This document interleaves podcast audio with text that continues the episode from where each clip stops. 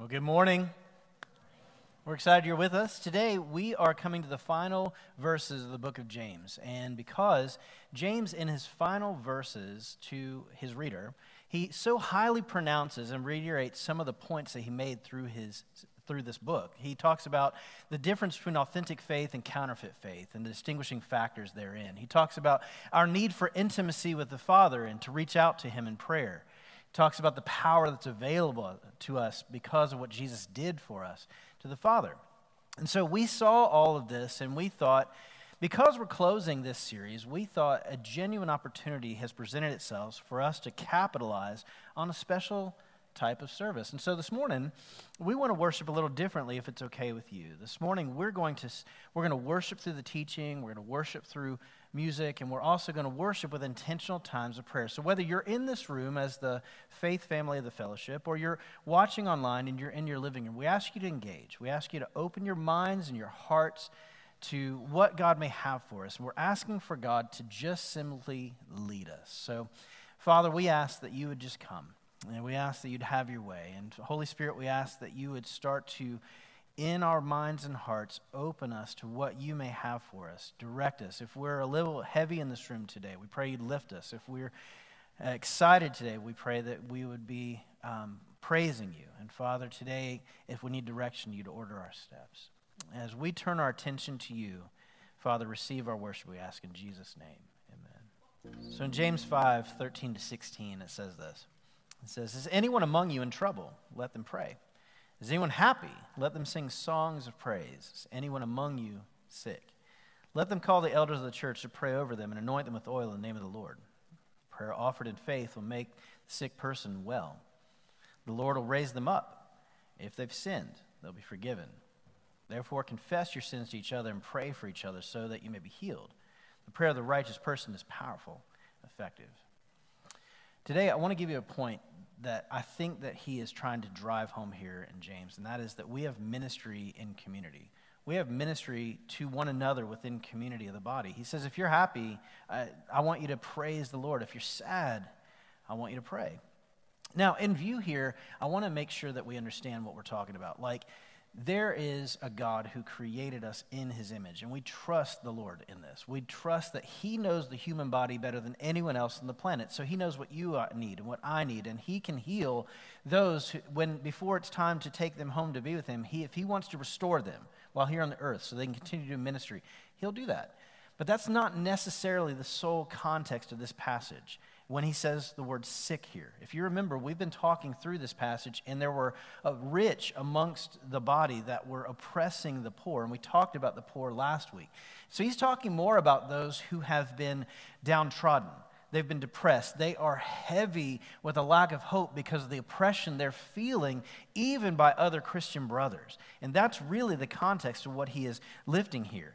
He says, I want you to call upon the elders of the church, those who are your shepherds. When you, as sheep, don't have the faith to pray a prayer of faith yourself, I want you to come ask for the elders to come alongside you and lift your arms and pray for you in faith. And he says, you know what? If you've endured wounds, if you've endured some lashes from your master, if you are physically have abrasion or bruise, I want them to bring with them oil and I want them to anoint those bruises, practically caring for the sheep as is their call. So like they would bring like a frankincense oil and they'd put it on that bruise or that cut and they would pray over it in, in hopes that it would So it's not necessarily, we believe that God can relieve a fever if he so chooses, but that's not necessarily the context in which James is talking about here.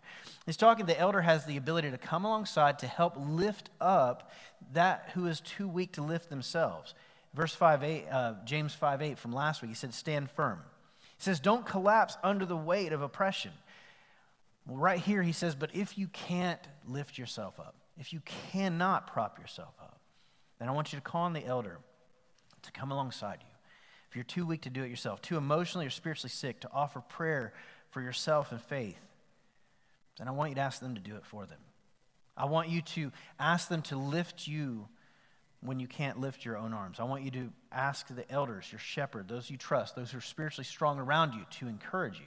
Much like the picture of Aaron and Hur coming alongside Moses when his arms were too heavy, they would lift each arm in an effort to keep him strong as the leader and the, the one who had hope in the banner being placed over the people, and they would be successful, the people of Israel. So he ends with this thought. In this verse, this set of verses, he says, I want you to also be healed through confession. He says, Look, if you are here and you are the rich, but you've, you've found some of your wealth acquired on the backs of the very poor amongst you, then I want you to confess that. Confess that to an elder. Confess that to someone who, who loves you and you see the error of your ways now and you want to repent of that.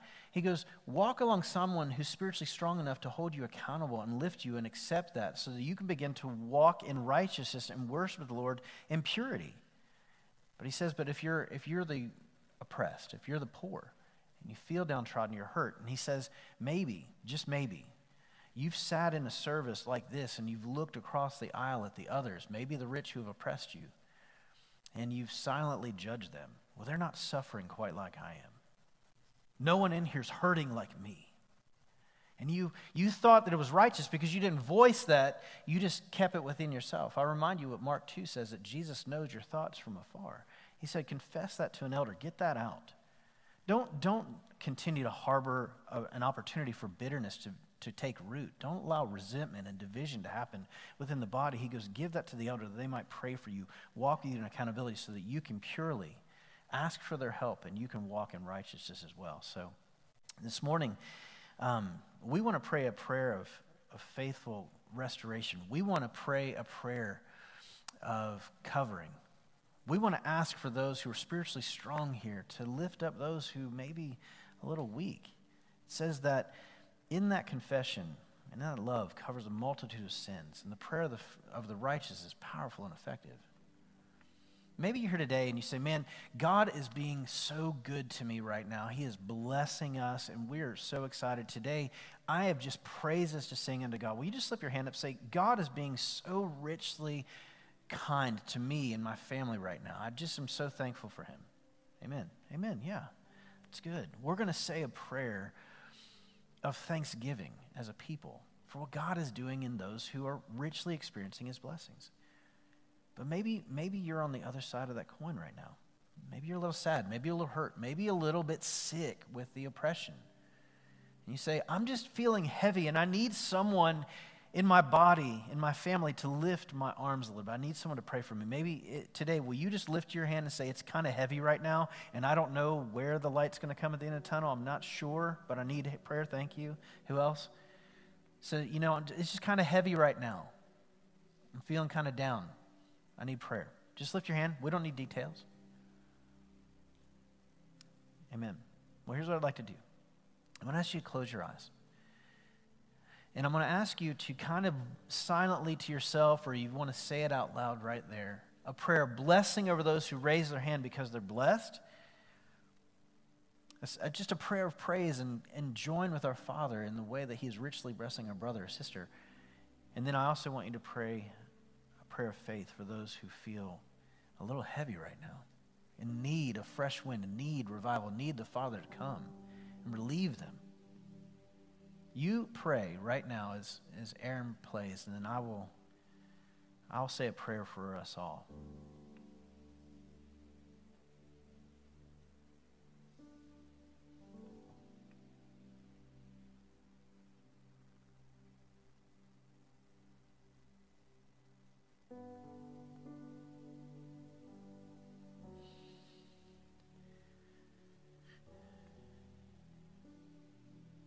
Heavenly Father, I thank you that you love us. And not only did you give us a relationship with you through your Son, you gave us each other, and you have not left us as islands unto ourselves. So, for those who are in worship with us right now, whether in this room or in home in their living room, Father, I thank you that God, you are richly blessing some in this room right now, and they're experiencing the richness of their relationship with you, and they're walking in the mountaintop. And I thank you. We turn our eyes to you and say, God, you alone are worthy. This is unto you we sing praise, and we give you the glory. We didn't do this. We're thankful, but we are just so thankful for your kindness. And this morning, we want to lift the arms of those who right now know you're kind, who trust you, who've experienced that goodness before, but right now in this moment, they're not experiencing that, God. It's heavy right now. And they're not sure when they're going to get reprieve. God, we know that you know and see the end. And so we offer prayer and faith because no matter what we walk through, your word is true. Romans 8 says that you will use all things for our good and for your glory. And so, Jesus, right now, I pray that you would just relieve the hurt and the pain, the tension of those who are struggling, whether at home or in this room. And I pray that you would lift their arms. And I pray for them in faith that you will come and revive and, like a fresh wind, speak to their spirit, their heart, and their mind. And God, offer them hope today. I pray that they would look upon your love and collapse in your arms as you have said, Come to me, all who are heavy burdened, and I will give you rest. I pray rest for my brother or sister today who's just been carrying it, and it's just too much right now to bear. I thank you for the opportunity that I have as a brother in the family of God to lift my brothers and sisters in prayer, to minister to them and to receive ministry from them because we are a community of faith under you. So, Spirit, come and minister to our hearts and minds right now, I pray. And Jesus, may your name be lifted. And Father, may you receive all glory as we continue to worship you, turning our heart's attention to the one who's truly due glory. We cry out to you, we agree with you. We need you. So in this in the same thought, in the same vein, like of it being heavy, and also in praise, Elijah, um, James writes these words, and he reminds the people of Israel and this this this church that has come out of Judaism and mixed with Gentiles of this truth. He says in verse 17, Elijah was a human being, even as we are. He prayed earnestly that it would not rain, and it did not rain in the land for three and a half years. And then again he prayed. The heavens gave rain, and the earth produced its crops. Next point is this it's, he says that we have a might through communion. Now, communion is this intimate relationship that we have with the Father, it's, it's what we've experienced with one another in a spousal relationship. He says we have this real intimacy, and there's might in that. We have power. We have access to a power that is supernatural, exceeds the brokenness of the world because of the veil being torn of what Jesus did. And are we tapping into that power? So here's the thing I, I love this passage, I love this portion because James could have drawn from any one number of examples of healing in the scriptures. He could have looked at any one point in the Gospels if what was in view here was physical healing. He could have looked at what his, his own half brother Jesus, our Lord and Savior, did amongst the blind, amongst the deaf. But that's not what he points to. What he does here is he reminds the people of God of their history with God. And now how they have this relationship with God and that access that in the Old Testament wasn't available to them except through a priest, that they've now become a royal priest And it's very, it's right there at their fingertips. And if they'll just turn to him in prayer, if they'll just turn to him, he will come and revive their land. And that's why he uses the example of Elijah. He says, Man, he was a human being just like us. I know he's a prophet of God, and we have this, this history and this reverence, and that's great, but he was a person just like you and I. And so when he prayed for that dry and parched land to be soaked with the rains, he's using this example for the people who in this time are hurting and they're depressed and they're sick with depression and oppression. And he says, just like that dry and parched land, maybe you have been dried up and your faith is parched and struggling. That's why we've called on the prayers of those who are faithful and maybe can like be a covering for you and come alongside and lift you. And we're asking for God to come and revive your heart if you'll just turn to him. He reminds them there's a motivation for the godly to pray for one another in faith. And I don't know about you, but I know plenty of people who are struggling with their faith. Maybe you know someone who once professed to know the Lord but has turned or through circumstance has become so heavy they've seen that which once professed or seemed to be authentic or, or at least was trying has been choked out by the circumstances of life. And he says, Don't lose hope. Don't, don't stop trusting the power of the one that saves. Don't stop trusting the one who gave rains when there was drought. So, your friend who might be in a struggling faith drought right now, he said, pray and pray earnestly. Don't leave your feet. Fall to your knees. Lay proskuneo down, face down, kissing the ground, asking God to come and revive your friend. And if you are that friend who needs revival, trust those around you to lift you. Confess to them, I am at a place that is just dark. Trust them and trust the might and the power we have in Him alone to come and revive the dry bones that need to live and dance. You know, 2 Corinthians 5.17 says that uh, we have the ministry of reconciliation, that God has given us that, that we are reconciled to Him and we get the opportunity to reconcile others. And in the final two verses, of the book of James, James reminds us of that. He says it like this James 5 19 and 20. My brothers and sisters, if one of you should wander from the truth, someone should bring them back. Remember this. Whoever turns a sinner from the error of their way will save them from death and cover multitude of sins. So, the third and final point today is this that we have the mission of contrition. It's two words that stand out in these two verses for me, and they are wander and turn. Contrition is about that repentance, about turning from your way and really turning to His. It's like recognizing that my way was not the right way. It wasn't doing anything for me, and I'm going to go a different way. That word is planao in Greek. It says to wander, deceive, or to stray, but it's more than just to like be out on a physical journey, straying or wandering. It's talking about straying spiritually or philosophically drifting from the truth we know. And so for those who in your life right now might be drifting. They may have, like I said a moment ago, they may have once professed faith but have wandered from the truth. For any of us who know the Lord and we have a true faith in Him, like we have been saved, this should break our hearts. This should bring us to the point of weeping because we know the end and we know that we're victorious in the end, just like we sang, but we also know what awaits the terrible threat that awaits our friends and our family who do not know Him and are struggling with the truth. That word, um, that word turn, is really repentance. It's epistrepho. It means to turn one back to bring them into the faith. He says, whenever someone who knows me, truly knows me, takes that opportunity for the ministry reconciliation, will go after the one, kind of like the parable of the lost sheep, will go after the one and bring them back. We rejoice when they turn, when they repent, that we bring them, that all of heaven rejoices when one lost sinner comes home.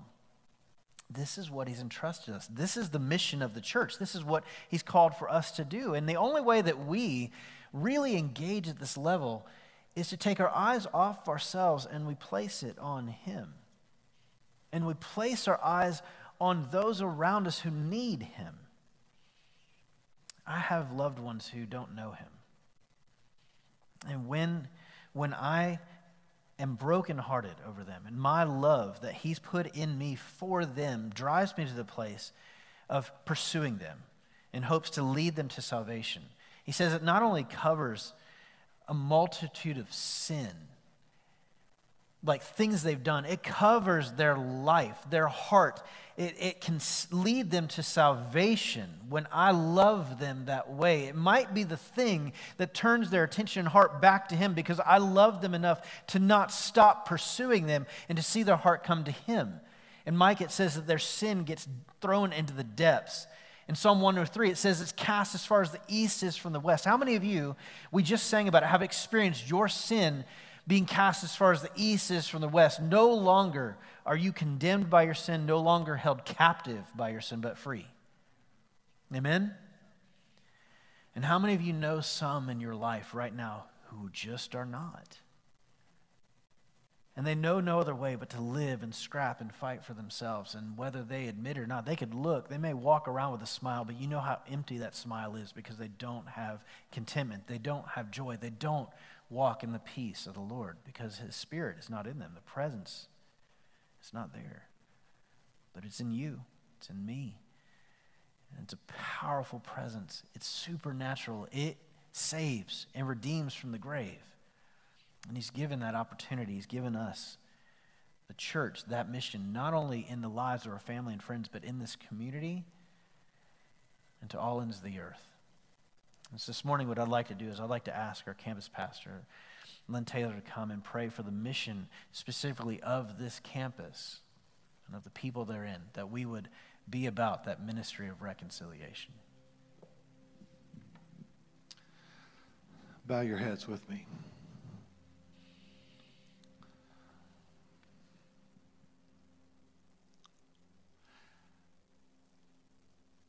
In the silence of this moment,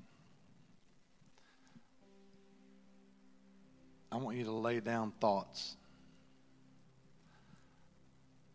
What's happened this morning or what's going to happen this afternoon, just lay it all down.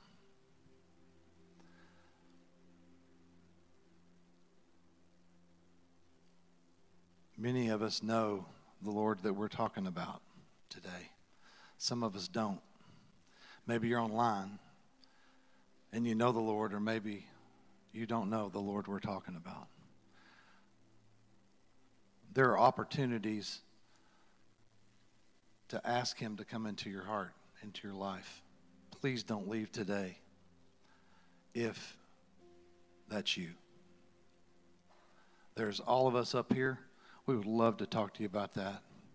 We'll be out here in the hallway and love to talk to you about that. And even chapter 2 in that same discussion is do you carry Jesus with you if you know him? Do you talk about him? Do you allow him to lead you? That's the mission of our church that's at the core of who we are. It's about Jesus. It's not about you. It's not about me. It's about what are we doing in that process of carrying the gospel every day. Regardless of circumstances, every day.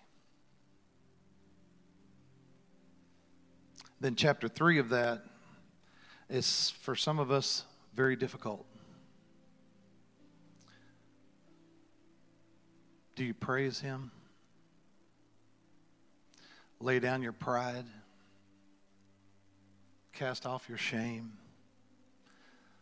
The ego that we all hold on to so tightly that we don't want to expose ourselves to um, really who we are to other folks. We just don't.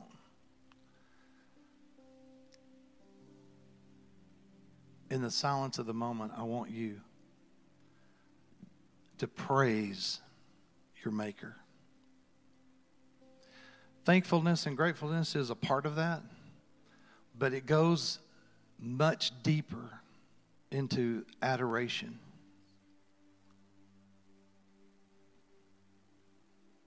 That we lay it down and we stand in awe of God.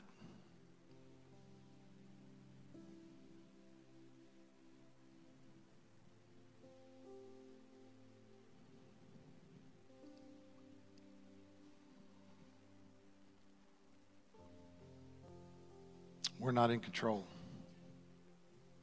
Some of us have experienced that greatly this week. As much as we act like it, we're not in control.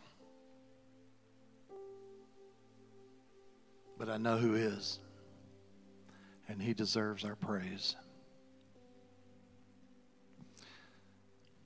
In your seat, I want you to whisper a prayer in your heart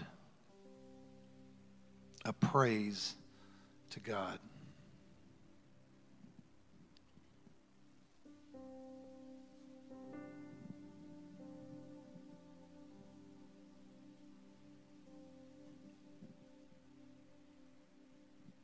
Father, you are the King of kings and the Lord of lords. Your name is above every name today and every day. You are our strength. You are our resolve. You are our maker. You're everything to us, and we're desperate for you. And today we're not enough. Tomorrow we're not going to be enough. We're not enough. And everything that you are, we want desperately. And you can bring it to us. We just, we praise you today. We lay down who we are, and you fill us up today